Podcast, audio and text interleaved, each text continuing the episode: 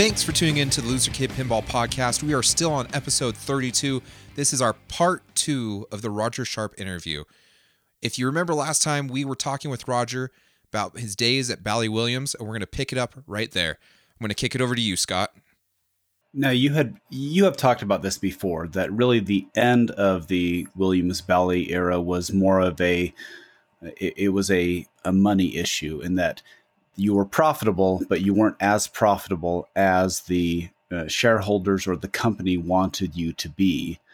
So, one question I have is Is it possible for the long term sustainability of companies if you are? If you are answering to shareholders, if you're answering to a publicly traded company, or is it, do you have to have like private ownership, uh, like the, the way you know Stern has weathered the storm is because in many ways it's kind of an isolated company. Um, what are your thoughts on the? I, I guess how viable is a long-term business plan in pinball? Uh, solo ownership versus uh, a, a pooled group of investors. Everything changed dramatically and radically back in the late 70s and early 80s with the advent of video games. Atari being purchased by Warner Brothers. I mentioned before D. Gottlieb being purchased by Columbia Pictures. Uh, when everything became public, the problem that you have is whether it's pinball machines, video games, or anything else, but we'll concentrate on pinball for now. When you're part of the entertainment industry, there's going to be peaks and valleys. The same way that there is with movie studios, same way that there is with uh, casinos, and and slot machine manufacturers the same way that it is with with recording uh, companies, uh, publishers.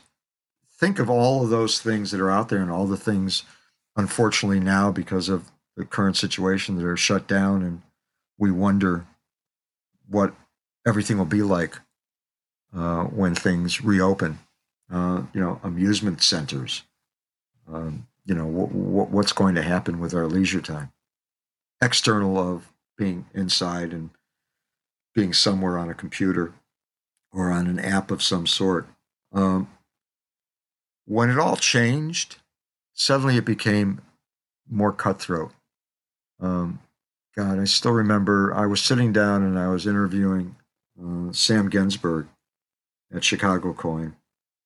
And in the middle, uh, he took a timeout and I forget it. I don't remember if he called up Williams or Bally, but whoever he called, it was like, Hi, I need X, Y, and Z. And all I heard was, you know, again, the request for whatever he was asking for that he needed. And uh, on, on his side of the phone, oh, great. So you'll truck it over in a couple of hours? Fantastic. Thanks. I can keep the line going. I mean, it was like that. Everybody was helping everybody. Everybody was competitive, but it wasn't as if, you know, there were, to your question, shareholders and other people on executive boards that were making decisions that were going to have a, an impact ultimately on the profit and loss for that fiscal quarter. Um, so, yes, I have made the statement, and I believe it wholeheartedly, that uh, at the end of time uh, in 1999, we were making money at Williams Bally Midway, but we weren't making enough to satisfy the shareholders. And a couple of years later, not making enough to keep video games alive, both the home that we had entered into as well as the arcade games. So, going forward now, because we have a situation where you do have some stakeholders, if you will, who have funded and invested in a couple of companies. Um, whether or not their expectations are being met across the board on a quarter by quarter basis, only they can answer. My feeling, in all honesty, and I, I think I probably mentioned this either offhandedly or in some context before, I came very, very close to purchasing Premier when they were going out of business. And I had financial backing. And uh, we looked at their uh, P&L looked at the holdings and everything and realized that uh, they were too far gone to actually resurrect them and become profitable within a meaningful period of time for what the downstroke investment would be. And having conversations to get those finances lined up, uh, they were going to be in for the long haul. I expressed to them what I thought the cycle of the business was and where I thought I could take the business. And they believed in that. Now, having said that, it's one thing to believe up front when the money's in and you've opened up the door and you start a business, would they go along with it? Who knows? I, I kind of made a vague reference before as to my pinball book. I had an editor in chief who believed in the book and toward the end said, you know what? Nobody's really interested in all of this stuff. We need to cut down those interviews. We need to cut down this, that, and the other. And it was, I mean, you're, you're cutting out the heart and soul of what I want to do. And I made the decision to go forward because I felt an obligation for what I had promised and set out to do. But I will say it, and I think I've said it before I have never taken the time because it's too painful to ever read the book from beginning to end the way that it was printed and published. So, having said that, kind of surviving and living through a change in midstream, I think that what you have is an industry that is well suited to exist. And we're talking about pinball now as independent ownership with or without financial backing, but hopefully with financial backing, whether it's a group of investors, a company, or whatever else, who understands the dynamics of what this business is now, what it can be, and fundamentally, what is that investment needing to be to get to where it can be? Because right now, it's on the cusp of where it can be. I mean, that's my firm belief. Uh, but again, I think if you wind up taking it public, you you falter and lose almost instantaneously because history is going to repeat itself. You said it's on the cusp of what it can be. What would you envision it to be in five years? If you would have asked me that question back in January, I would have a totally different answer than what I have now. Um, I don't know what the new normal is going to be. I have been asked over time, and I, I think I'm constant with my answer. Roger, if there was no pinball, you know, what would you do? And it's like, well, you know, when somebody can replicate the experience that I have, the tactile feel, the sensory immersion of playing a pinball machine, in some way, shape, or form, where it's not virtual, taking nothing away from FarSight Zen or anybody else, those are great but to play a physical pinball machine, um, there's nothing like it. To have all of the sound and the music and the speech and the lights, the, the mechanical parts of it. I mean, my God, it sends a chill. That is not replicatable yet with anything else that exists. So, having said that, I think that there will always be a place for pinball. Having said that, where can it now go? God. Uh, the home market is wonderful. Uh, it has kept everything alive for a long period of time because the commercial market had either been relatively ignored or there was really no place for it just because of the cost of equipment. Arcades have kind of changed that. Some of the entertainment centers that have opened up have kind of changed that. But now we have a situation where there is unknown when does everything reopen? Uh, will movie theaters become different? Will they be taking out seats? How long will people be wearing masks if they're even wearing them now? When will social distancing become less? When there's a vaccine? Probably. When there's testing for everybody? Probably. I, have made the comment to people in, in terms of my regular workday in Illinois, and it might exist elsewhere. In Illinois, on, on some level of frequency, we get a notification where we have to take our cars in for a clean air check. And I'm given four or five places where I can bring my car in. When I get a notification saying, Hi, here is your virus check, and I'm going in and somebody's going to swab me, take my temperature, or God only knows what to tell me if I'm good or not. When that happens for everybody, then maybe we can get back to, again, whatever the new normal is. But right now, we're on the precipice. So I am fundamentally uh, very positively inclined to believe that pinball will be fine. But to give you an answer now, based on where we are now, um, I wish I could. Um, because the supposition that I would take would be based on where things were at back in January, where everybody was thriving, where locations were opening up, where, oh my God, you're telling me that Dave and Buster's may actually bring pinball back in? Amazing. Where there's going to be more leagues and tournaments, not necessarily in people's basements and rec rooms, but actually out in the real world. Phenomenal.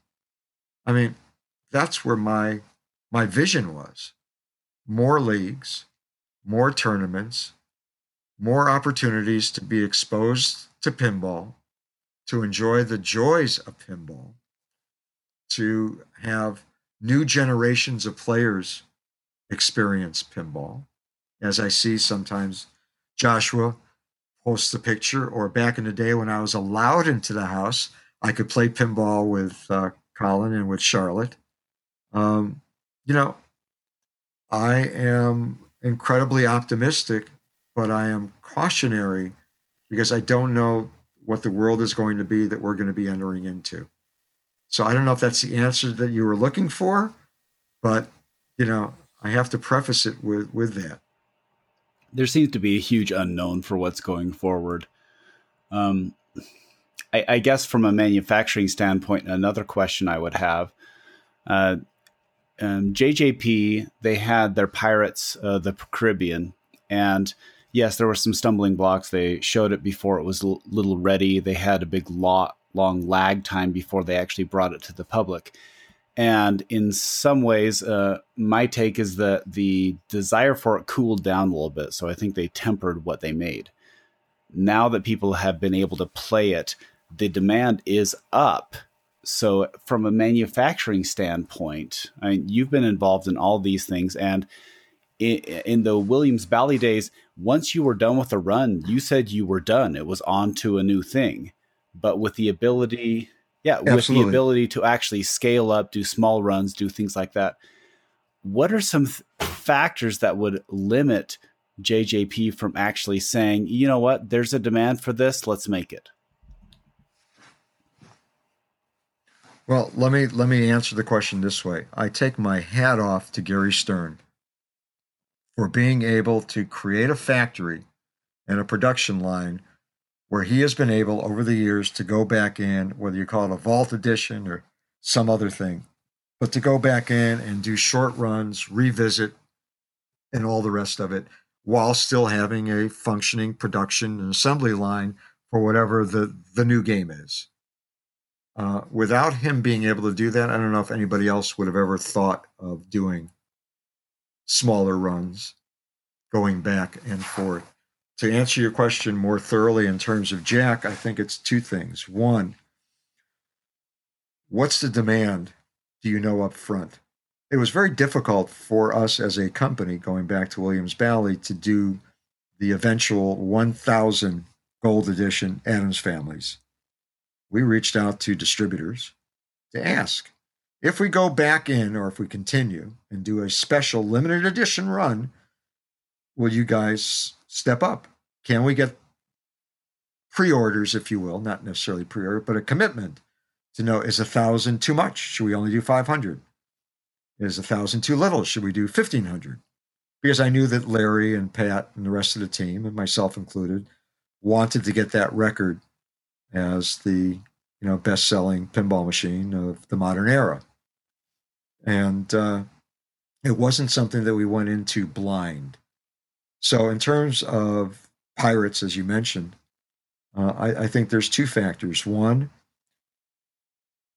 does the license term still exist, or has it run out and you have to renew it? Which is what he did on Wizard of Oz, because I was involved with Wizard of Oz as well as Pirates in terms of getting the license for it. Uh, so does the license term run out? And then, more importantly, what kind of risk do you take to build more now that it's, in quotes, done? What parts do you have? Did you go through all the parts? What was it? Gene Cunningham was only able to build X number of Big Bang bars because that was all the parts that he had. And it was some, you know, some ridiculous number. It wasn't a round number from what I remember. Maybe it was 107 or 122, whatever it was. That's all the parts that he had. He wasn't able to go back in, or he could have, I suppose, to go to the vendors and say, Hi, I'd like to buy X number of more ramps and X number of this and that.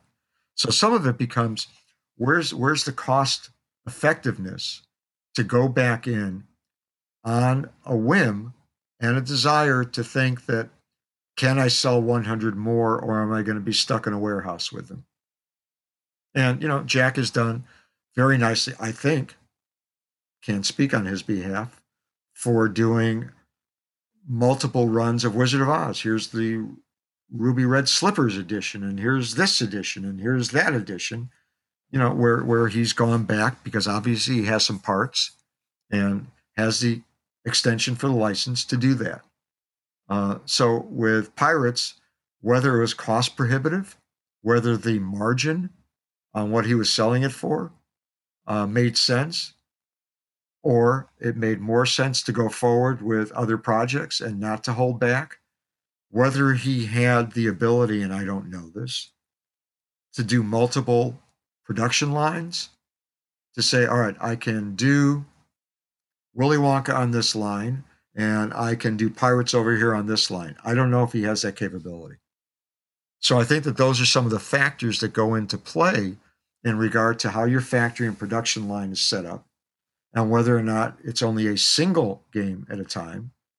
You know, at Williams Bally, it was two games at a time a Bally game and a Williams game. And, you know, the, the two never crossed over. That was just the way that it was. And uh, the only other time we ever went back in to redo a game was with um, the Harley Davidson license license that I had gotten, and I had gotten Harley Davidson to agree to buy 220 Harley Davidsons for their dealers and distributors and whatever else, not to be resold into the public necessarily.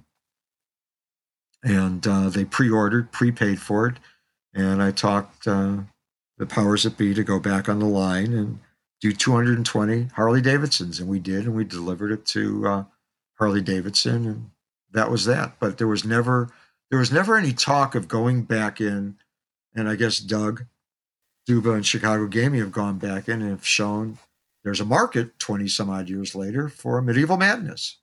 You know, the thought was never to go back in where we cut something short. It was always move on, I would send out to distributors last call. Here's your last chance, and then and then there was a new one. So I don't know if that answered the question totally, but uh, again, uh, I, I give all the kudos and all the credit in the world to Gary to being able to create that as an opportunity for everybody, and for Doug to go back in to mine some gold from games that people thought highly enough that they wanted one, um, and for uh, Jack to at least do some multiple iterations on Hobbit and Wizard of Oz, and don't know why uh, he did not choose to do the same for Pirates, other than the fact that maybe the response and the accolades came too late, too late for him to accommodate that request. So one question that popped into my head while you were you were talking is when you're working at Bally Williams, what determined which game was going to be a Williams and which one was going to be a Bally? Um, good question. It becomes a little bit sensitive, but uh, with time passing, what the heck? So, with the combining of forces, which took place over the summer of 1988, after I had started, uh, there were the Bally designers, Ward Pemberton and his brother Kent, and was Dennis, Peter Perry, and there were the Williams designers. and it was, uh, the two would never meet. And what wound up happening was Police Force sold more games than Elvira, the first Elvira. And Dennis felt very strongly that that if Elvira had been a Williams game, it would have sold more. That the Bally name didn't have the same luster that it once had, which was true. I mean, the, the latter part of Bally, as Bally under Bally Midway before Williams purchased the amusement game division, it had fallen on hard times. And, you know, games like Cyclone and F 14 and others had, you know, basically elevated firepower, had elevated uh, Williams to being in a premium position, premier position, if you will, uh, over Bally, because Bally had really taken the lead back in the late 70s. Uh, so it was Pat Lawlor who stepped up specifically on Addams Family to say, I'll show you. Because Pat had already done Earthshaker, had already done Banzai Run, and he was willing to say that it doesn't matter if it's Bally or Williams. Now, I have to say, at that point in time, under the hood, it was all Williams. We had kind of gone through all of the Bally parts that had existed on uh, Truck Stop, had existed on Atlantis, had existed on Transporter. Uh, by then, everything was the same. So, to answer your question, Pat demonstrated that it could be a Bally game and sell an enormous number of games. And then it just became a question of was the theme more appropriate not the designer necessarily. Was the theme more appropriate for a Williams game versus a Bally game? I mean, Steve Ritchie was going to always do Williams games because Steve was Williams. Dennis could do either. He could do Williams or he could do Bally. Didn't really matter. So he could do Whitewater and he could do Indianapolis 500 and have it be under two different brands. So it tended to be more brand specific as well as wherever the the heart laid, if you will, for the given designer and design team. Uh, hopefully, that kind of answers the question in some way, but it wasn't necessarily a flip of a coin where it's like, okay, this is who it's going to be. Some of it tended to be just timing. So if Python was going to do a Williams game, then he's going to turn around and do a Bally game. Python and Barry could do that. So it was just a question of kind of filling in where things were on schedule and production as to what game was going to happen next. And again, truthfully and admittedly, sometimes it was more a question of theme. If something tended to have uh, more of a female centric approach, let's call it, in its art or its theme, that was always going to be Bally. If something was going to be much more, you know, I won't say hardcore necessarily, but something that had some kind of nature of, of speed of of whatever it was probably going to be not only Steve, but it was probably going to be a Williams game. And if you go back and you take a look at the titles that came out uh, during that uh, that decade of 88 to 99, I think it pretty much holds true that there isn't anything there that you would say, God, you know, I'm surprised that that wasn't a Williams game. That seemed more like a Williams game. Or conversely, I'm surprised that wasn't a Bally game. That seemed much more like a Bally title, a Bally theme. I mean, what do you guys think about that? Is there anything that stands out where maybe I'm missing the boat and mis- misremembering? That actually fit exactly with what I was thinking, but I hadn't put my finger on exactly what designated a Bally versus a Williams. So I, I have Black Rose in my basement, and I was just thinking, yeah, that sounds like a Bally game, and it is. Yep. It's interesting because when uh, the acquisition first happened, one of the things that I requested and scheduled was a meeting of all of the creative people artists, programmers, designers from both sides, both camps, to meet in a separate conference room offsite. And up on a board, I wanted to get a list what makes a Bally game, what makes a Williams game, so that all of us would be on the same page. I thought it was important to express that because, truthfully, in the very beginning, there was some uh, not hostility. That's the wrong word. There was some friendly competition, if you will, understanding that we just brought in the bastard children into Williams. You know, how are they going to be treated? Are, are they going to be accepted? Are they going to be part of the family? Or we're going to keep them separate? I know that Jeff Nauman and Brian Colin felt that way coming in from Midway to what was then Williams video games. You know, were they going to be excluded in some way, shape, or form? And it took a little bit of time to get people friendly under one roof and to understand that we are we are all family. And uh, the brands are kind of like meaningless unto themselves, other than again uh, how those brands translate into the themes and the titles that are being done and who's working on them. So one question I had, uh, and this really goes along with sustainability of uh, pinball. Um, I know with uh, car manufacturers or these other manufacturers, they actually have some sort of program that they'll send their technicians to to learn how to maintain them.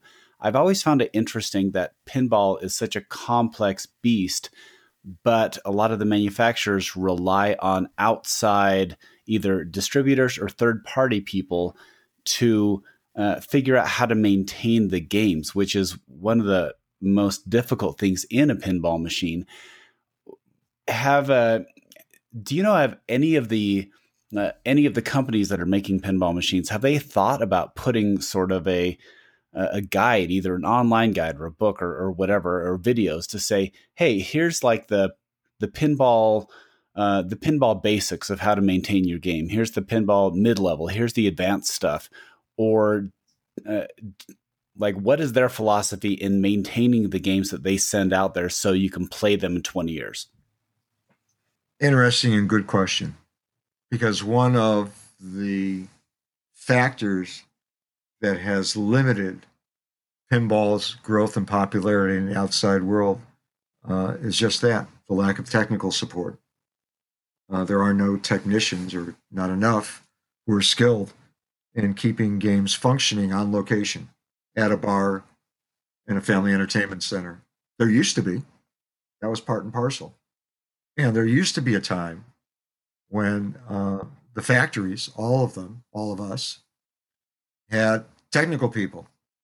Greg McKay, Pat Riley, Tom Cahill from Williams Bally, uh, Bernie Powers from Bally, back in the day who was doing seminars and tech schools with the changeover from electromechanics to solid state. He would go around to various distributorships. You have Pat Powers and others now at Stern.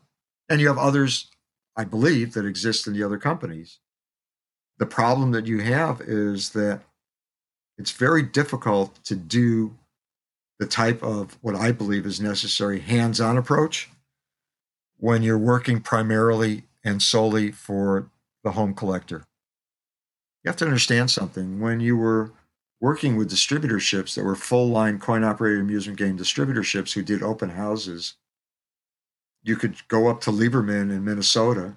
You could go to Betson in New Jersey. You could go back in the day to C.A. Robinson in California, Greater Southern, uh, American vending sales and you could get location owners and operators there and you could open up the game and you could take them through it hand by hand part by part and take them through the entire process. You could do tech schools. You could have their technicians be there and learn on the spot. Look when when we started up a pinball league at gameworks it was my son josh and others um, who took a couple of the techs that were there to keep track of the video games and the novelty games and taught them how to fix pinball machines. It was local people. Dan Cashetto comes to mind, uh, Gavin comes to mind, and others who fix games on location. They're hired to come in on some regular basis and make sure that all the games are working. And ideally, through the network, they get to come into people's homes and make sure that their games are working. And I think that the what you're suggesting in terms of doing it virtually in some way, shape, or form is wonderful. Ideally, if you had all the manufacturers currently in play, bringing people in that could provide a tutorial, if you will, a hands on. Here, under the hood, let us take you through this. Let us show you how to fix these things. I think it'd be great. I mean, it used to happen that way in various coin operated amusement game distributorships at various state trade shows.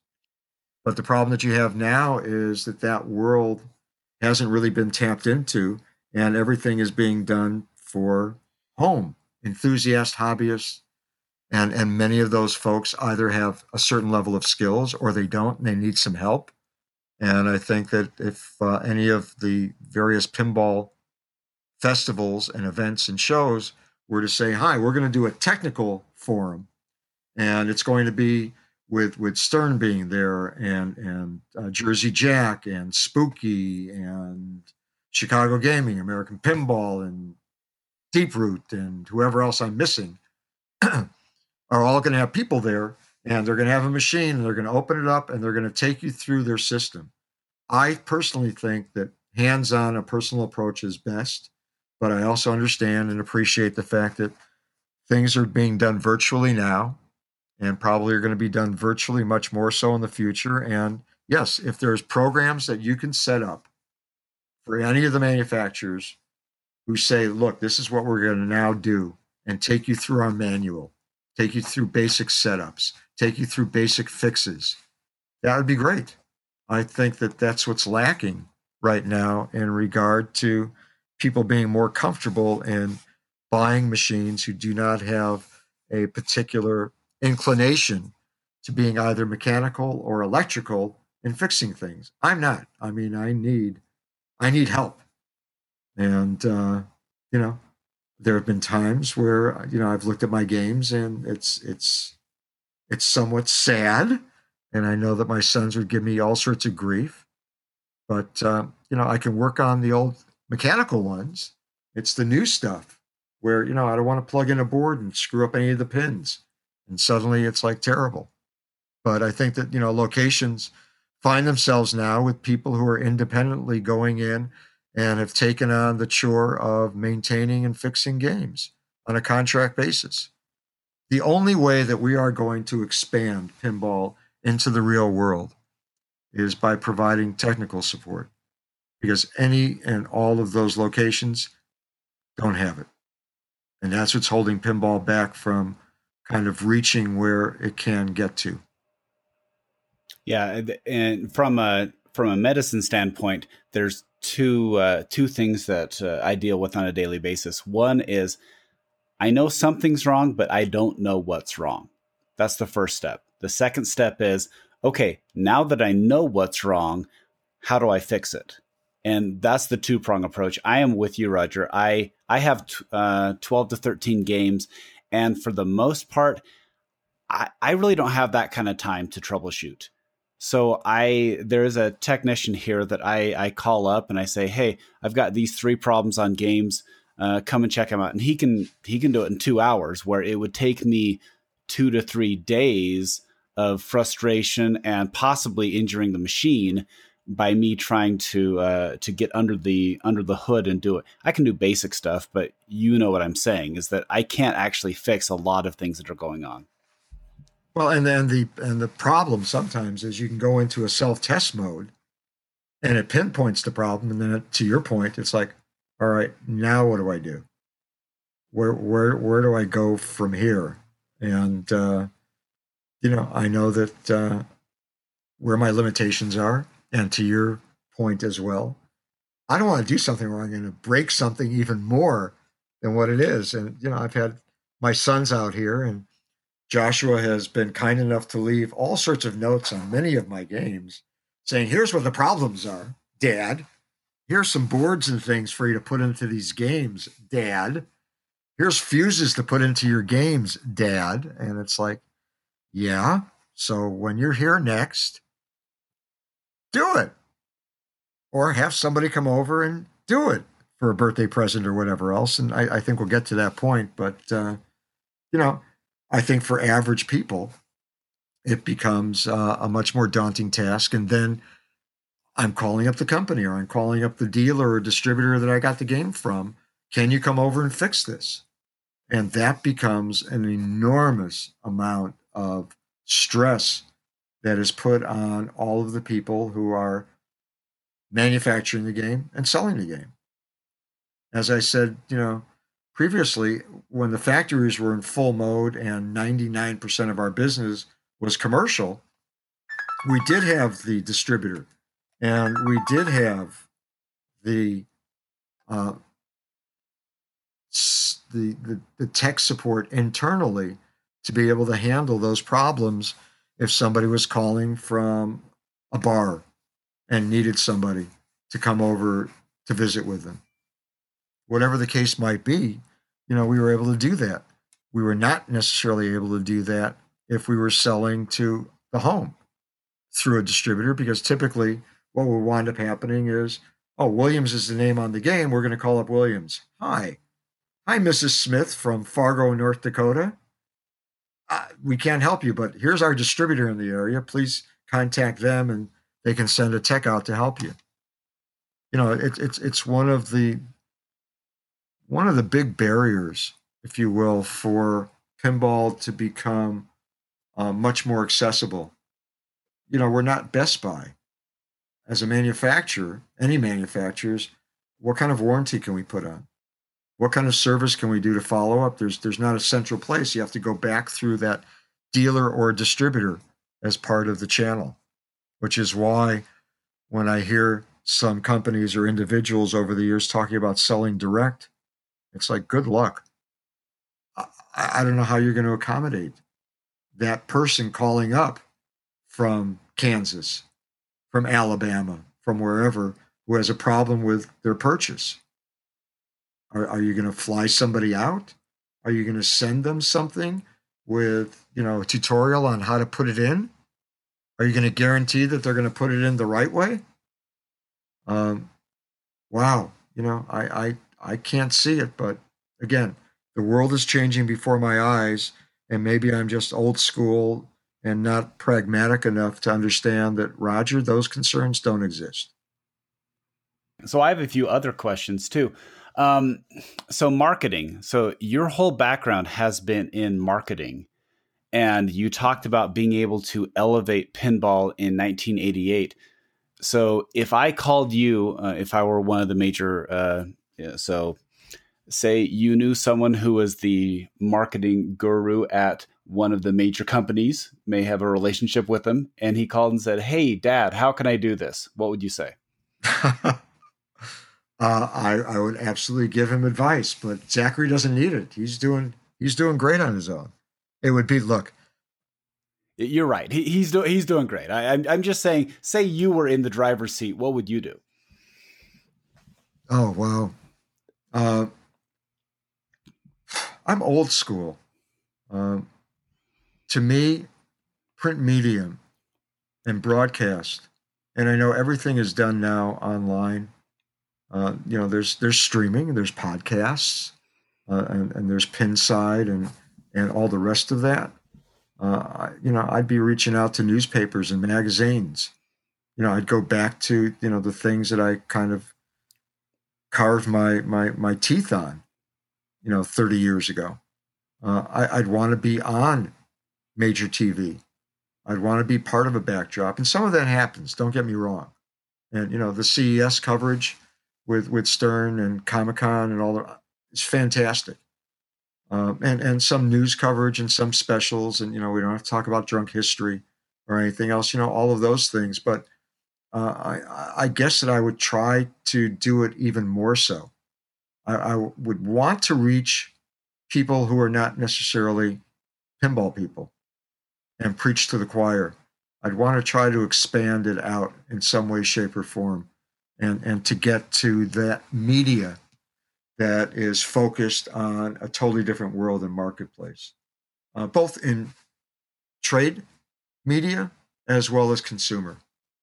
Um, but, you know, again, uh, to me, it would be a different process. Look, I, I will be the first one to say every year, Joshua and Zachary reach out to me because Dad, there's a new state championship coming. We need a press release. Dad, there's a new IFPA. It's going to be IFPA number, you know, 19 or whatever. Uh, we need a press release.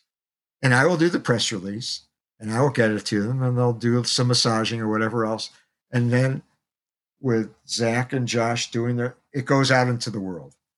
And suddenly, you know, I wind up seeing if I go to the IFPA website that, you know, there's been this news item on somebody on the local news touting their player who's representing the state of Missouri, or there's something else as a profile. So I know that they've gotten it out there. And I guess my feeling would be to do it even more so, uh, to work in, in greater tandem. And maybe that's happening already uh, with some of the license themes um, to see if you can't work with other licensees to do joint promotions, uh, consumer promotions, dealer incentives, um, those kinds of sweepstakes and other activities and events that I did in the past is probably where where I would be fundamentally of wanting to just have a constant stream of information, news, whatever. I don't know if that makes any sense at all or if it crosses the barrier of, well, Roger, if you kept track of what Stern's doing, they're already doing all of that and even more. And I would be the first one to say, fantastic. Yeah, uh, Stern actually has really, um, I've noticed the last few years, has done an amazing job of being much better and more proactive into the market of trying to get people talking about pinball. Uh, they've been more active in actually putting forth uh, the information and what's going on. I, I, I think that uh, Zach is actually doing a great job. Um, one question I well, thanks. I'm actually very, very proud of him, and uh, you know, it's it's great to know that he has the skills, the talent, and the support of everybody there uh, to uh, to do all that he can to not only promote Stern, but obviously to also promote the whole idea of uh, pinball being something that everybody has to experience. So, with a lot of this pinball stuff out there, how uh, you mentioned it before. One of the limitations on uh, sh- on having pinball tournaments and being able to show things is that the better you are, the longer the game. Which is why you see how uh, you know the Pinburgh banks or any of them they've been modified basically to a, an exceptionally challenging level, so you don't have someone who competes on them for 30 minutes or 40 minutes. The how do you actually translate that to being able to uh, show it on TV or show it not necessarily on TV, maybe maybe streaming or that type of thing. Uh, we have talked when we when we had Keith Elwin on. We talked about uh, the Escape from Nublar was actually a great speed run option for these type of tournaments to be able to say, okay, here's a quick way of saying, hey, you have less than five minutes. How do you do this thing on the pinball machine? And someone can understand what they're doing.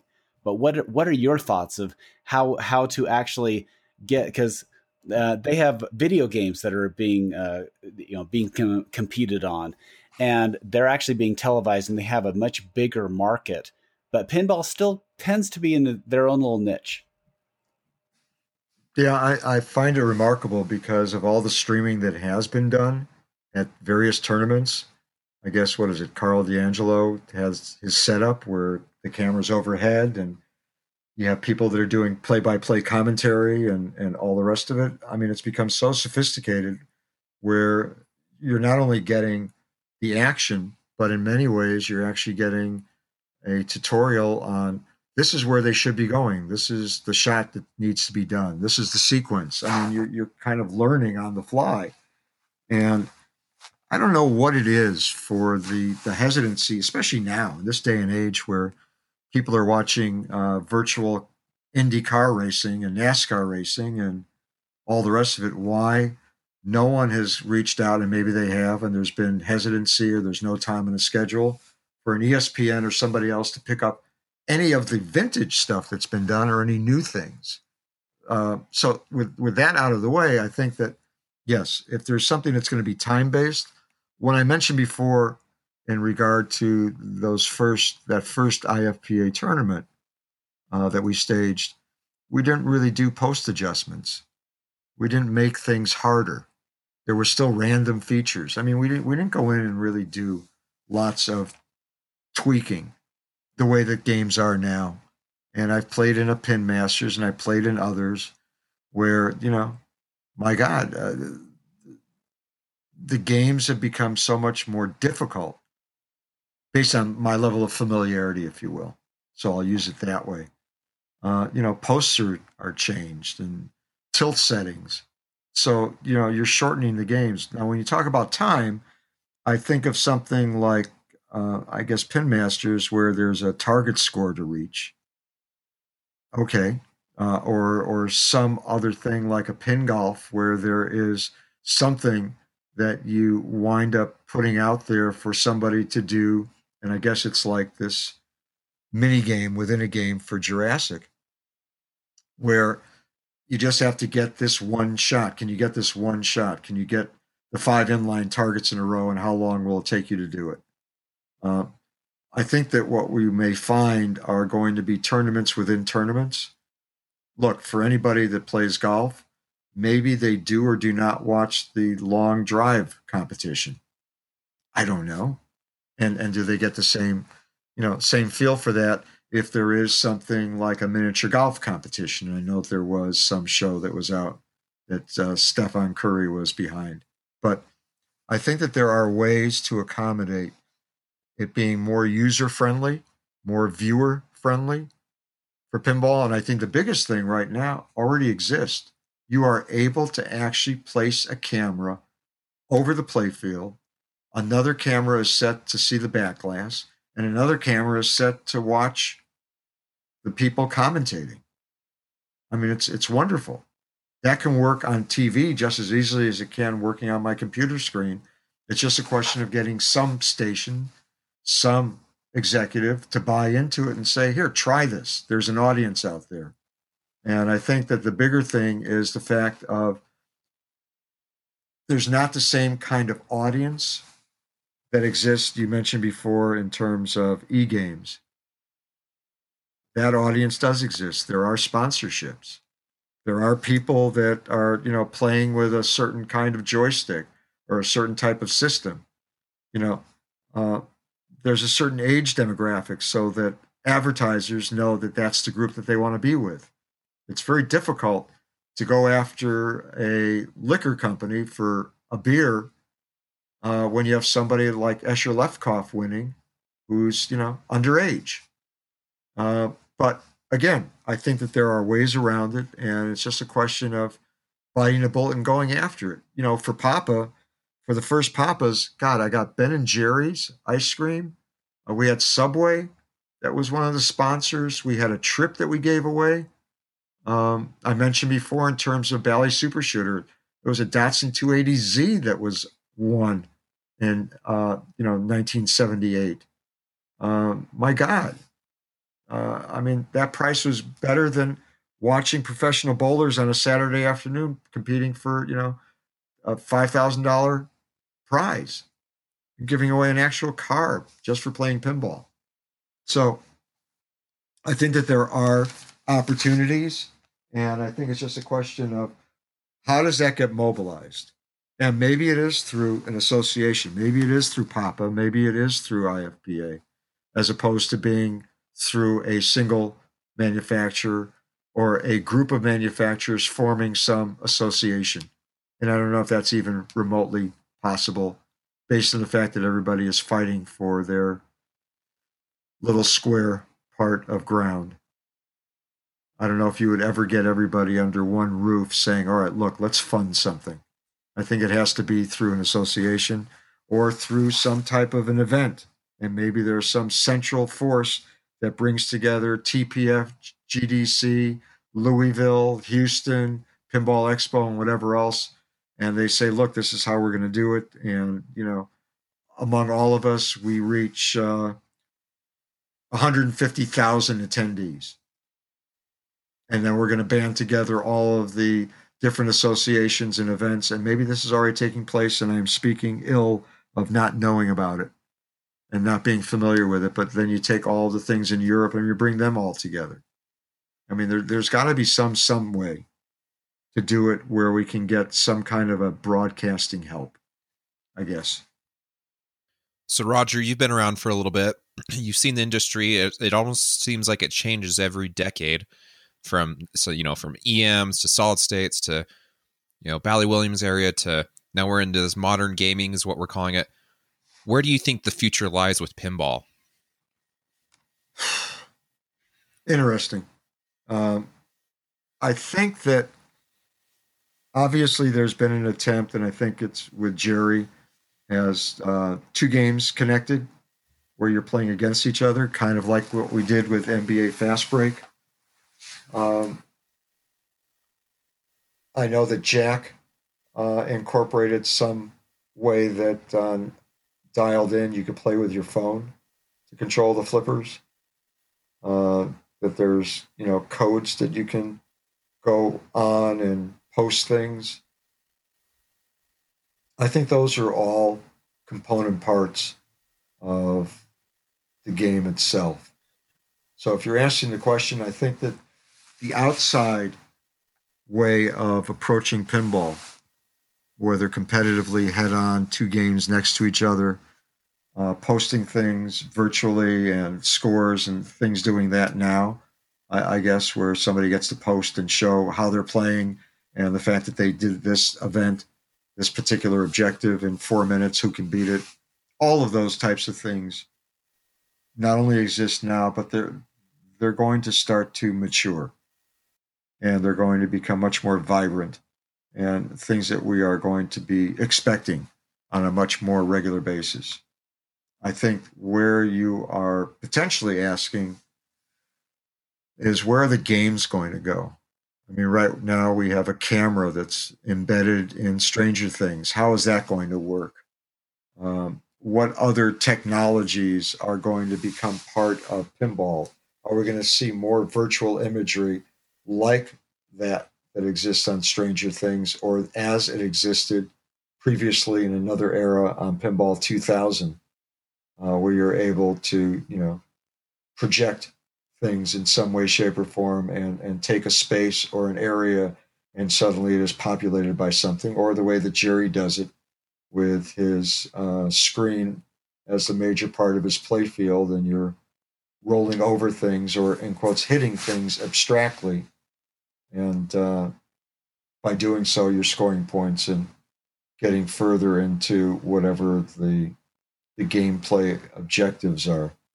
Um, I think as long as there is something that is physically interactive, however you wind up displaying that in whatever way, shape, or form, that's going to be what the next era or generation of pinball is. I think the other accoutrements, if you will, become a subset for the people who are truly pinball fanatics probably the wrong word, but pinball enthusiasts, skilled pinball players, pinball still needs to be accessible to the average person. It still cannot be something where there is a level of intimidation, where somebody is frustrated, not understanding what they should or shouldn't do. It should not become so complex with all these other extraordinary aspects to it. There still needs to be a basic, intuitive, straightforward part of pinball. It is why I believe, and we've discussed it previously, why some of the games from previous area eras have endured, have become games that everybody really kind of likes. And in some ways, maybe an outpouring of, God, I wish that they would remake Stars. What a super spectacular game if they only did that. Uh, there was a greater level of I won't call it simplicity, but there was a greater level of purity for those games that have withstood the test of time in the same way that great books stand the test of time, wonderful movies you don't mind going back to and watching over and over again, even though they may be 30, 40, 50, 60 years old. Uh, I think that there is something to that uh, that needs to exist for pinball. I think that some of the more complicated games that all of us wound up manufacturing during that period of time in the 90s um, with a lot of extraneous pieces and parts that became more difficult to maintain, more difficult to service. I think that uh, those are the games that people probably don't have as much appreciation for, that they fell victim to the time where everybody was more concentrating on elevating and elevating rather than remaining pure to the essence of pinball. And I think that, you know, there is room and a place for that. I think Total Nuclear Annihilation proves that as a single level game. I may not think that the layout and the playfield are the best they could be, but at least it showed that if you can provide something uh, that is dazzling visually and audibly, all of it comes together. It's telling a story. And it's a question of how you tell that story. And if you break that story into chapters and you say, look, here's a sub game that you can play, let's see how you like that. I think the capabilities with the amount of memory in games allows you to do that. Look, sometimes we may do that ourselves when we're playing just casually. Let me see if I can just destroy all five castles. Let me see if I can just do that. I'm just going to concentrate on that. I mean, I, I think that for people who have games in their collection, how do you keep them fresh? You keep them fresh because maybe you wind up doing it a little bit differently when you approach the game on that Thursday night versus how you played it Tuesday night. So you, you wind up doing it as a game within a game for yourself. I think that's what the outgrowth is. And if the game has enough depth, if the game has enough architecture to it in regard to its layout and design, yeah, I mean, look, my sons have joked about my style of play. Yeah, our dad will make a ramp, even if it's not worth anything, just because he can make the ramp and he'll do it over and over and over again.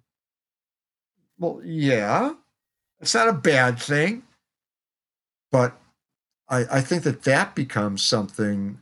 Look, maybe the best way that I can describe it is with an example. Uh, we had a uh, a game. Wow, I've just lost it for a moment. Um, all right, guys, help me. What was the game with Captain Bizarre? Doctor Dude. Thank you. We had Doctor Dude we had Dr. Dude at Pinball Expo, which was the tournament game. I wanted to be really nice. Big mistake. I put in that you could get an extra ball after you hit 100 ramps. I didn't think that anybody was going to make 100 shots to get the extra ball. Guess what? I was wrong people heard about it, found out about it, and suddenly it was like the rest of the game did not matter. The example I'm using is if you have a game like that at home, and whether there's an extra ball waiting for you or whatever else, you can wind up testing yourself. I have to believe, and guys, help me if I'm wrong because you you play. I don't know if you play in tournaments or leagues, but you have you have your games at home. Do you ever find yourself taking a different approach to playing the game, or do you just play it the same way each and every time?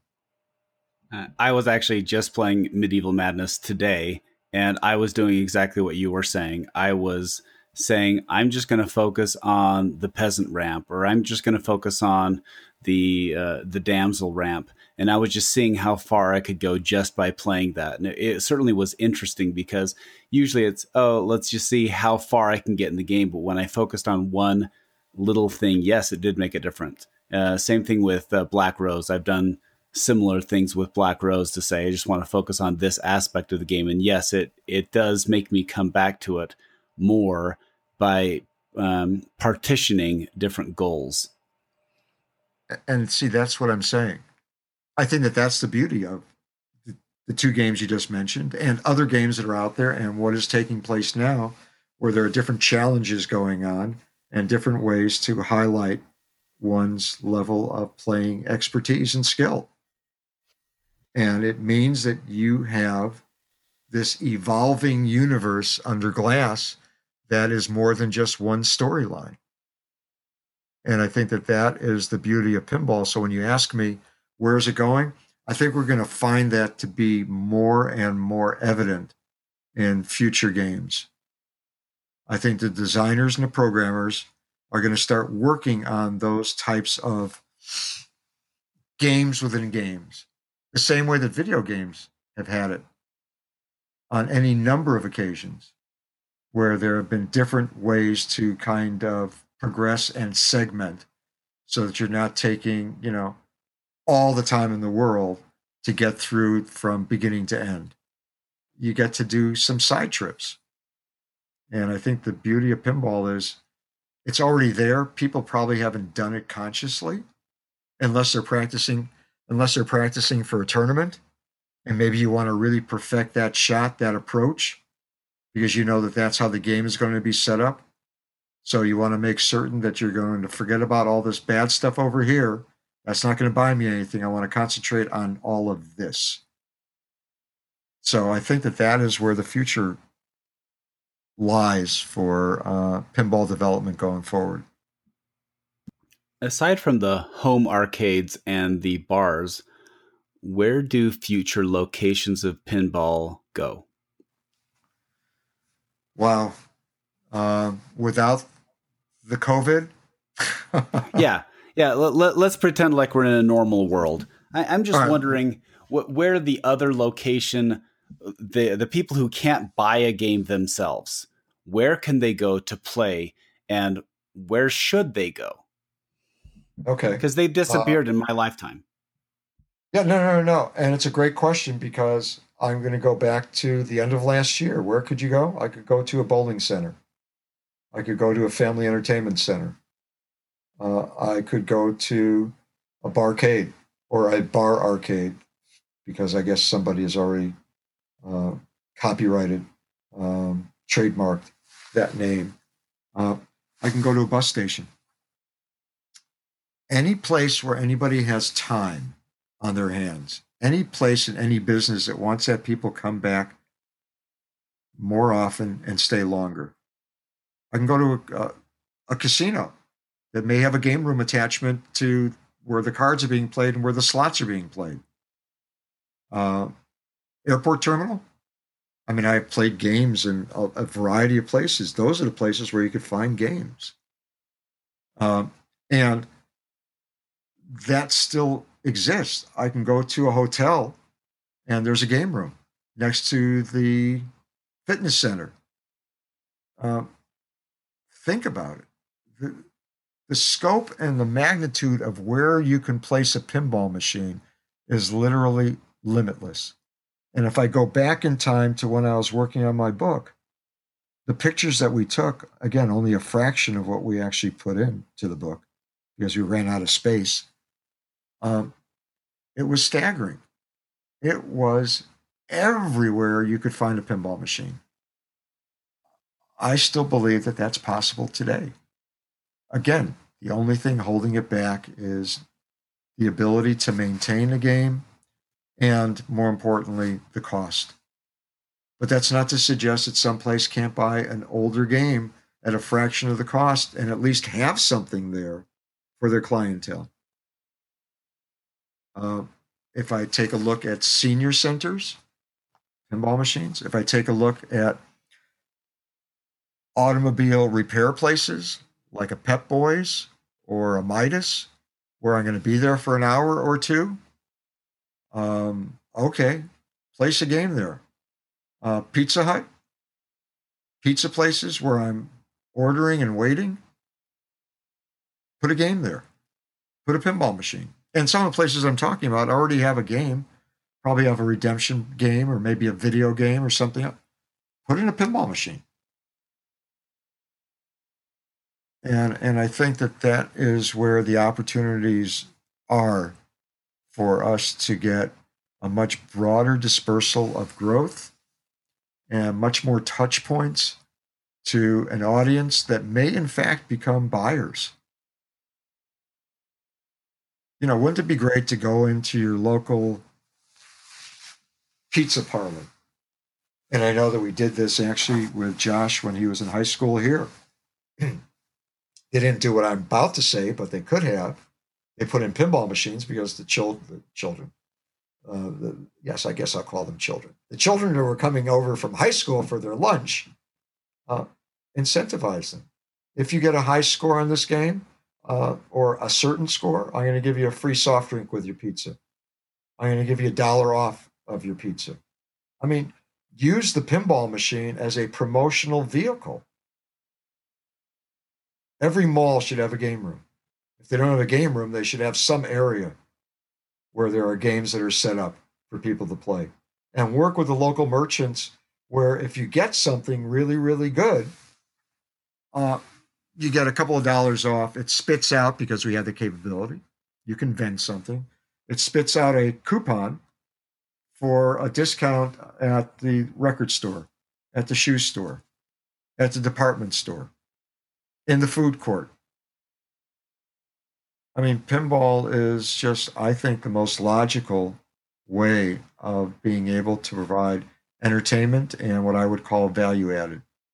I know that there were attempts and have been to put a ticket dispenser on a pinball machine so when it's in a family entertainment center, you can play the pinball and then redeem tickets the same way that you can if you played skee ball. There's nothing wrong with trying to do that. So, don't know if that answers the question, but yeah, I mean, I think that there is limitless opportunity and very significant barriers to tap into that opportunity, but the opportunity is there. So, over the last few decades, I feel like pinballs went through a change gameplay wise. I know, I know that we've seen advancements from, let's say, even the '80s games that were starting to get game rules versus now that it, it seems like everything's so in depth. Do you think because we were talking about like trying to get stuff televised do you think games are going to get too in depth that people lose interest to get involved in pinball that the simplicity's starting to go away in favor of longer ball times and whatnot?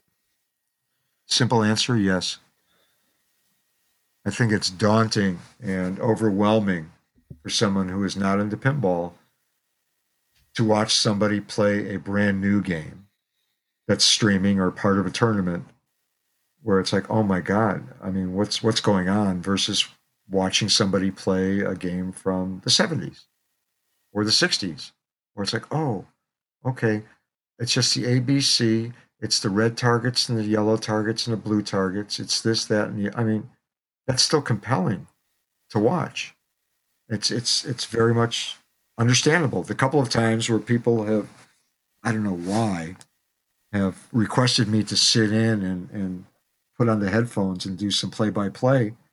It's like, I don't know what to say about that game. I know what I would do, but I'm not going to say it because I'm going to sound stupid. Because going back to my sons, I, I would hit the ramp. because I talk about ebb and flow, I talk about the rhythm of the game. And right now, everything is so strategic in regard to how people approach a game and how they play it. You could literally take off 40 or 50% of the playfield, and that would be sufficient in terms of how they have carved out their mindset and approach to playing the game. I mean, I felt that way playing in Pin Masters. All right, I got to get 30 million points on, on Black Rose. All right, how am I going to do that? Well, I can play it this way, but this way is not really the most effective way. Let me do it this way. Or I can play Elvira and the party monsters and I need 3 million. So why am I bothering doing anything else? Let me just go for the ramp over and over again. And I'm going to get the million plus and I'm done if I can make that shot. So I think that uh, it becomes a bit more cumbersome, if you will, in regard to the way uh, some of the current games are being designed um, and, and the amount of depth that is being put into play. Uh, there was a situation years and years ago where I was approached by this organization coming out of Canada that wanted to create standardized pinball machines because their vision was that if they did it the right way, they could create their own Brunswick or AMF type of center, and Brunswick AMF being bowling centers where all the games would be the same. And then you could have leagues on those games. And I thought that would be marvelous. The problem that I pointed out to them was, and it kind of falls into place for people who are bowling people, the amount of oil when you're bowling and whatever else. Uh, no two pinball machines of the same type, same model, play the same. So if you're on alley 32 at the bowling alley versus alley 6, it may not necessarily hold the, the hook that you're playing the same way. And you have to make those kind of adjustments and accommodations. So that really didn't go anywhere in terms of what they wanted to do. But in essence, what you're potentially talking about is can there be a way, and this would be extraordinary, to come up with a televisable tournament type of machine for people to play and do multiple versions. I mean, it's somewhat similar to, you know, taking uh, taking what was done with. Uh, oh, I can see it. I can feel it. The stern heads up. Uh, Juicy melons. Oh, okay. No, no, no. What's uh, what's the name of Dennis and Greg's game? Yeah, it was Whoa Whoa Nellie. Nellie. Whoa, Nellie. Thank you. Wow. Uh, see, time and age. Whoa, Nellie, and turning it into uh, the Pabst game and whatever else is taking a, a single game and not suggesting that that would be a tournament game, although not suggesting that it couldn't be. Uh, but taking something and saying, okay, here, we're going to bring it down to its bare essentials. And, and maybe there are ways to do something like that where it doesn't seem to be overwhelming to the viewer who is not necessarily totally prolifically into pinball. Look, a lot of people don't watch golf unless they're golfers. And even then, they may not watch it because it's too complex and confusing. How do you get people to watch rugby unless they're familiar with watching rugby? Soccer, how boring, but not really if you really understand it. I mean, sports, I think, is the quintessential way of showing as an example, or what wound up happening watching people playing poker on TV. Until they were able to have a camera that could show you the hold cards, you were lost. You didn't know what was going on. That turned that entire endeavor, I won't call it a sport, into something truly engaging. Wow, he has pocket eights. I wonder what he's going to do with that. I mean, you now knew what everybody had. It was like you were the cheater looking over their shoulders. Chess is an amazing game. Televising it, not so amazing unless people really understand the intricacies and the strategies.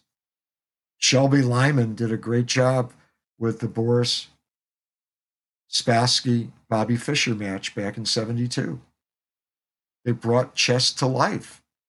Who knew that there was a history with that kind of gambit, that kind of opening? It's the same thing with pinball. Just got to give it a chance and start it with the right games so that people can be brought into an era of more complex layouts. Does that make sense at all? Or am I just missing the boat totally and sounding completely silly and stupid and naive? It, it sounds like you're trying to streamline something for a television audience, which I think is it makes sense to have a limited rule set, but still show the uh, the skill. Uh, I think that actually makes sense. Okay, good. I don't want my sons to come back at me afterwards if they listen to this and say, Dad, cannot believe how foolish you sounded. Dad, cannot believe you said that. That's my big concern in life. So, so I have one last question about licensing, and one we've really appreciated you spending your time here. It's been uh, amazing storytelling that I, many aspects that I don't think anybody has heard before. They've heard referencing, but it's it's been an amazing night. Um, your main job has always It's been, been it's been it's been a mar- it's been a marathon. That's okay. We we, My apologies for a marathon. we, we prepared for it, but uh, I I hey, okay, I, good. I, I wrote a billion questions and uh, we've got to about a third of them.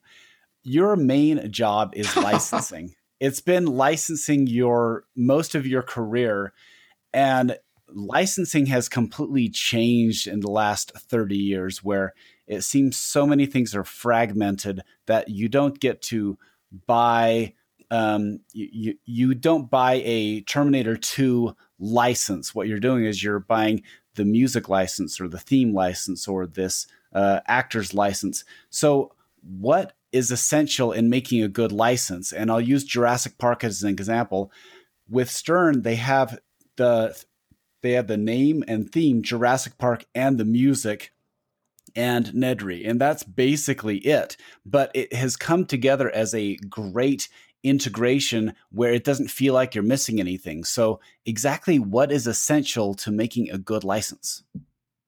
I think what makes a good license is that. Uh, well, let's let me back up for one second. I think when you're able to bring the signature elements of a particular brand, personality, movie, book, whatever, when you can bring that to life, I think that's where the magic happens.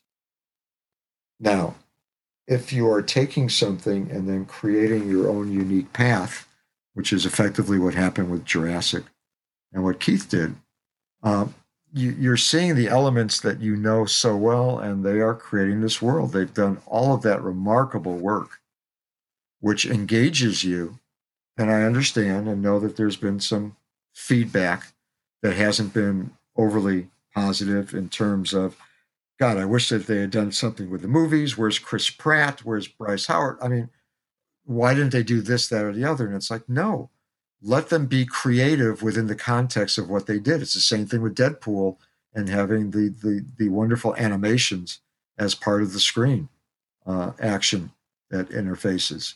So I think that there are a variety of ways to approach content. My feeling has always been that whatever is necessary to carry things through, that's what I'm going to do. Uh, there were many licenses that I decided not to go after, despite maybe designers wanting them, design teams wanting them, because I couldn't get the talent necessary, the images necessary, the assets necessary to make it happen. And I think that you take a look at it from the standpoint of uh, let's look at a movie, just a general. Uh, I need to have the stems and splits.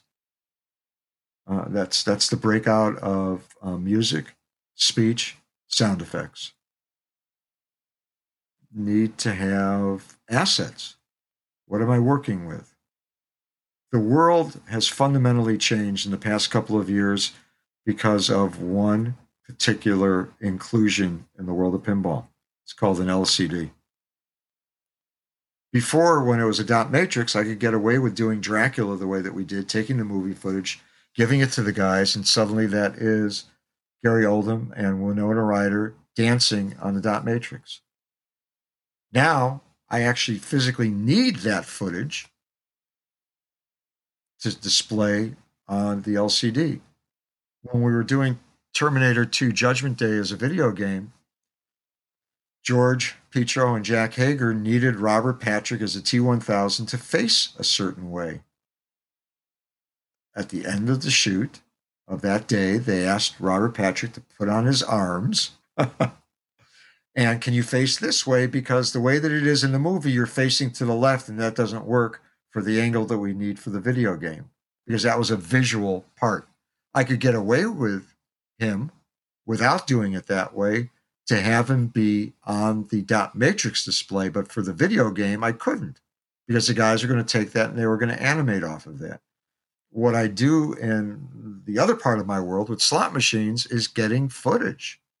It, is getting access to all of those particular pieces of film, movies for the mask, for the Karate Kid, for uh, Casablanca, uh, for Singing in the Rain. It's getting Penn and Teller to go into studio and doing work for us. It was getting Aerosmith, Steven Tyler, and the rest of the guys to go into studio when we were doing Revolution X and to do the stunt work, go in for the audio, and put all of that together. Right now, for a pinball machine, I need to have those elements for the LCD.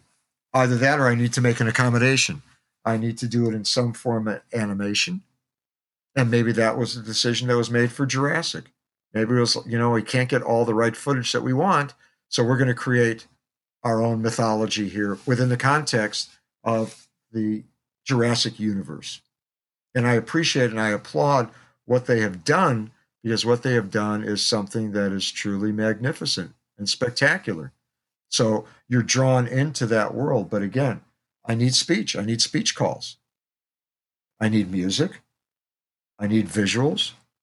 And I need all the other uh, associated elements that give me that sense of being part of that world and universe. And I think when you look at games, however anybody feels about the execution, look at the amount of stuff, for lack of a better word, that's in Willy Wonka, the amount of stuff that is in Pirates, uh, the amount of stuff in Wizard of Oz, uh, the amount of stuff, I guess, that is going to be in Rick and Morty, the amount of stuff from what I've heard and seen that's going to be in Hot Wheels. Uh, I mean, you kind of go down the line with all of that and you realize that this is a different world when you are looking at licensed content and how is everybody going to deal with it? You know wrestlemania however good bad or indifferent that people thought that it was had the little monitor and you had actual footage of people wrestling. I mean that's a starting point of of doing things like that. So i think that uh, the world of licensing becomes much more multidimensional. And for me personally, it really becomes a question of what does the design team need for me as a licensing person? Whatever they need may not be sufficient for what i think they need.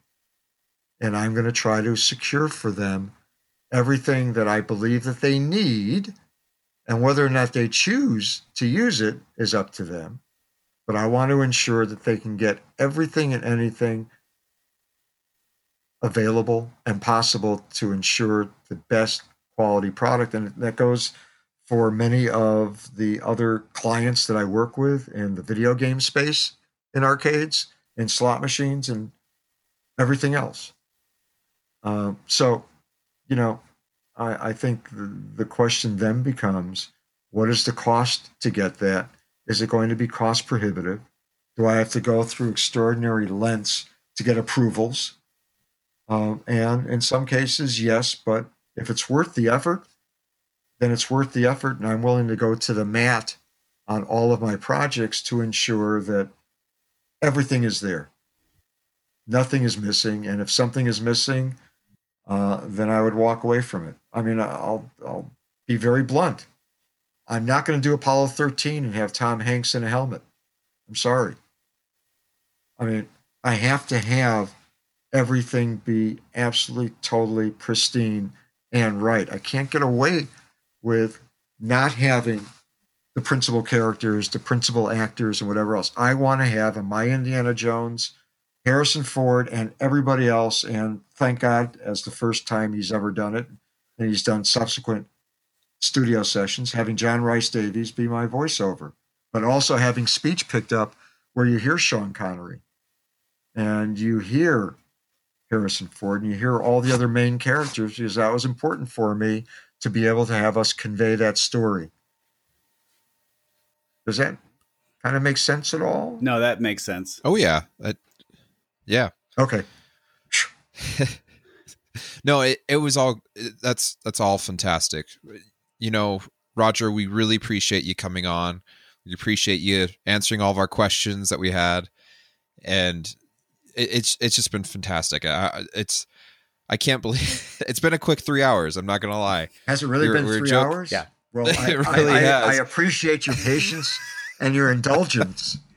Well, Roger, we did have one follow up question from Jeff Teolis. He wanted to know who's your favorite son and why is it Zach? Jeff will always be the favorite. He knows that.